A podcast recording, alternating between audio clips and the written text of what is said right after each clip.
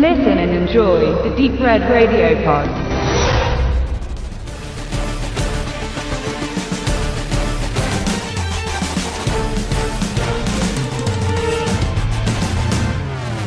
So ehrgeizig, unkonsequent wie die The Fast and the Furious Reihe ist seit 2001 kein weiteres Franchise. Auch wenn die Karre gleich nach dem ersten Teil zu verrecken drohte und mit Too Fast, Too Furious und Tokyo Drift durchhing, blieb man dem Konzept treu und mit wenigen Änderungen blieb man auf Spur. Wenn man heute zurückschaut und das Original von Rob Cohen sieht, dann wirkt es fast wie eine Autonerd-Variante von American Pie, nur ohne schmutzige Zoten. Ganz im Zeitgeist der angebrochenen 2000er Jahre mit fragwürdigen Outfits und schlechten Frisuren, zumindest bei Paul Walker. Mit ein bisschen Trash-Feeling konnte man ein junges Publikum erreichen, das weltweit nicht nur für satte Gewinne, sondern auch für Tuning-Werkstätten für steigende Umsätze sorgte. Immer mehr tiefer gelegte Kleinwagen schwurbelten durch die Städte und wer es sich nicht leisten konnte,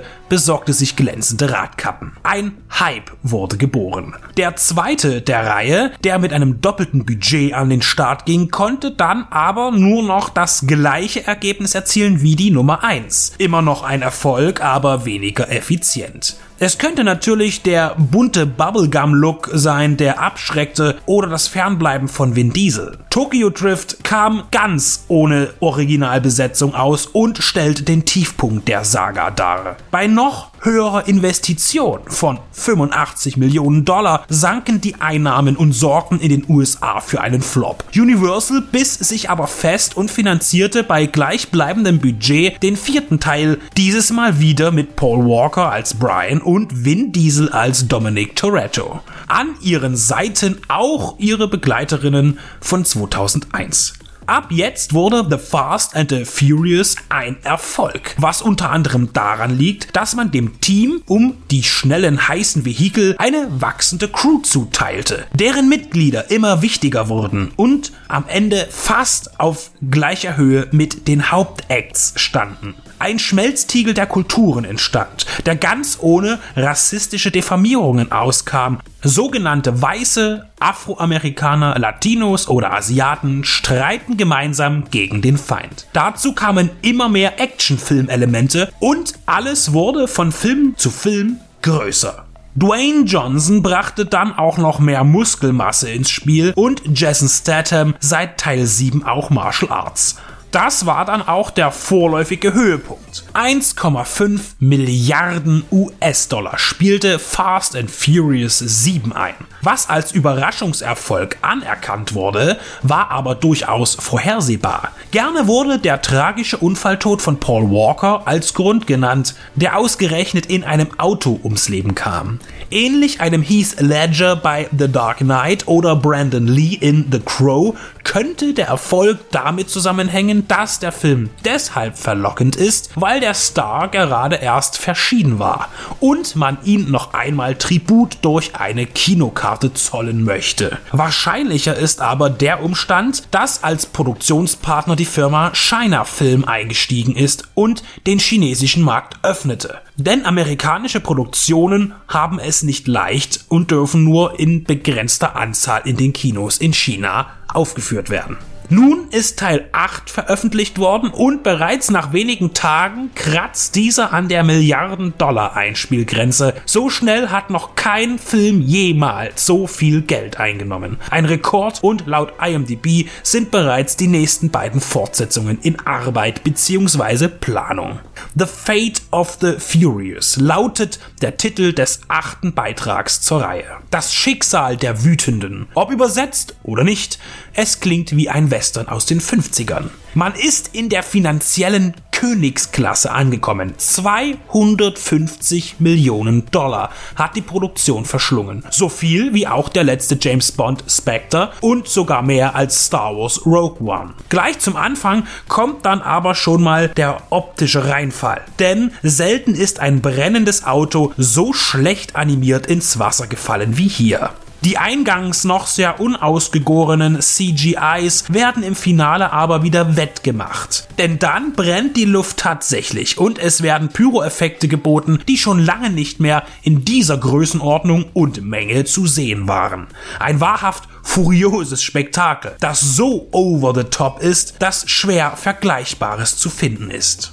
Dazwischen fühlt sich alles wie ein Agentenfilm an, wie auch schon die letzten beiden Teile, mit Gimmicks und an exotischen Schauplätzen gedreht. Die zu lösenden Aufgaben, man darf fast von Fällen oder Aufträgen sprechen, werden immer komplizierter und am Ende steht ein Großgangster wie bei Bond oder Ethan Hunt in den letzten 3 Mission Impossible Filmen. Das Ensemble wird dabei immer größer. Kurt Russell schloss sich im 7. Teil an. Jetzt kommen noch Helen Mirren, Scott Eastwood und Charlize Theron hinzu. Theron übernimmt den Part der internationalen Kriminellen, die mit unbegrenzten technischen Mitteln die Welt terrorisieren möchte. Sie spielt die Hackerin Cipher, die zwar über die Netzwerke der modernen Gesellschaften ihr unheilvolles Vorhaben vorantreibt, aber auch fähiges Bodenpersonal braucht für die analogen Notwendigkeiten. Dafür will sie den Besten und das ist im Fast and Furious Universum Dominic Toretto. Auf Kuba lauert sie ihm auf. Die lange politisch isolierte Insel in der Karibik hat sich in den letzten 2 Jahren wieder etwas für die Vereinigten Staaten geöffnet. Da hat man es sich nicht nehmen lassen, diesen Drehort zu implementieren. Wer aber schon einmal in Havanna war, wird höchst amüsiert sein, wie der Film auf die Stadt und die Menschen dort schaut. Cipher besitzt ein Druckmittel, das Dom sofort die Seiten wechseln lässt. Er verrät sein Team, seine große Liebe Letty, seine Familie. Er kämpft nun für die Gegenseite und wird zum Terroristen. Warum? Das legt das Drehbuch von Chris Morgan rechtzeitig offen, weshalb es kein Spoiler ist, dies zu verraten, zumal es wichtig für die weitere Analyse ist. Vorweg, man hätte dieses Geheimnis um Doms Motivation länger geheim halten können oder sollen. Das hätte die Spannung sehr stark gesteigert. Als die von Michelle Rodriguez gespielte Letty in der Serie für kurze Zeit verschwand, um dann wieder glorreich aufzuerstehen, hatte Dom eine andere Frau an seiner Seite. Die schickte er in die Wüste, als Letty wieder bei ihm war. Natürlich im allgemeinen gegenseitigen Einverständnis. Was Dom bislang aber nicht wusste, war, dass Elena von ihm schwanger war, als er sich von ihr trennte. Sie und ihren gemeinsamen Sohn hält Cipher gefangen und bedroht ihre Leben jedes Mal, wenn Dom nicht nach ihrer Pfeife tanzt. Familie, und das wurde in den letzten Filmen immer deutlicher hervorgehoben, ist das Wichtigste für Toretto und somit ist sein eigener Sohn das punktuell Wichtigste. Um es kurz zu machen, im Verlauf der weiteren Handlung geht es darum, wie die zurückgelassene und verdutzte Furious Gang Cipher und Dom hinterherjagt und Dom wiederum versucht, aus seinem Dilemma zu entkommen. Angereichert mit viel Action, äußerst speziellen Fahrzeugen, ein paar Buddy-Gags und Hip-Hop-Sound. Die Jason Statham-Fights liefern eine willkommene Zugabe. Er wird zu einem Guten umfunktioniert, war er doch im letzten Sequel noch der Gegner.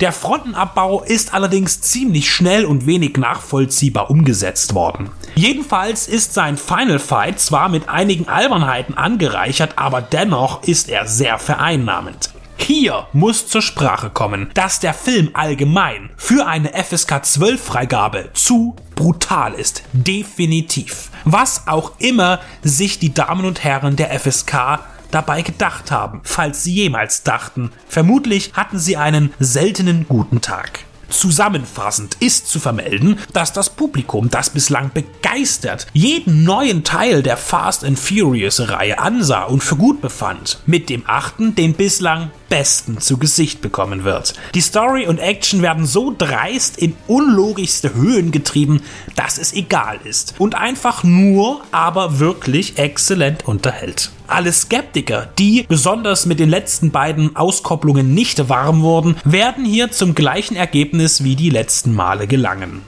Nun gibt es noch etwas zum Punkt Moral zu sagen. Und da Bezug auf einen wichtigen Handlungspunkt genommen wird, sollten alle spoilerempfindlichen Hörer hier abschalten.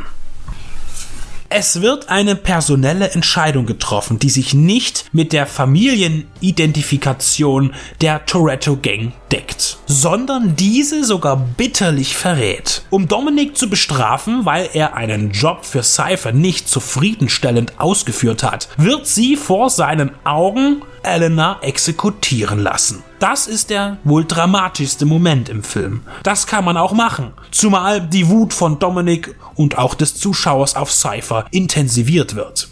In den ersten Minuten des Films liegen Dom und Letty auf Kuba im Bett und sprechen über die Möglichkeit, selbst Kinder zu haben. Beide sind sich einig und dafür. Nun stößt Dom aber auf seinen Sohn, den er mit Elena hat. Dadurch, dass man sie in einem einfachen Schritt aus der Rechnung entfernt, wird dem Betrachter sofort klar, dass sie sterben musste, damit Dom und Letty zusammen mit dem unverhofften Sprössling eine Patchwork-Familie gründen und unbeschwert in die Zukunft schreiten können. Ohne die, ich sage bewusst in Anführungszeichen, lästige Kindesmutter.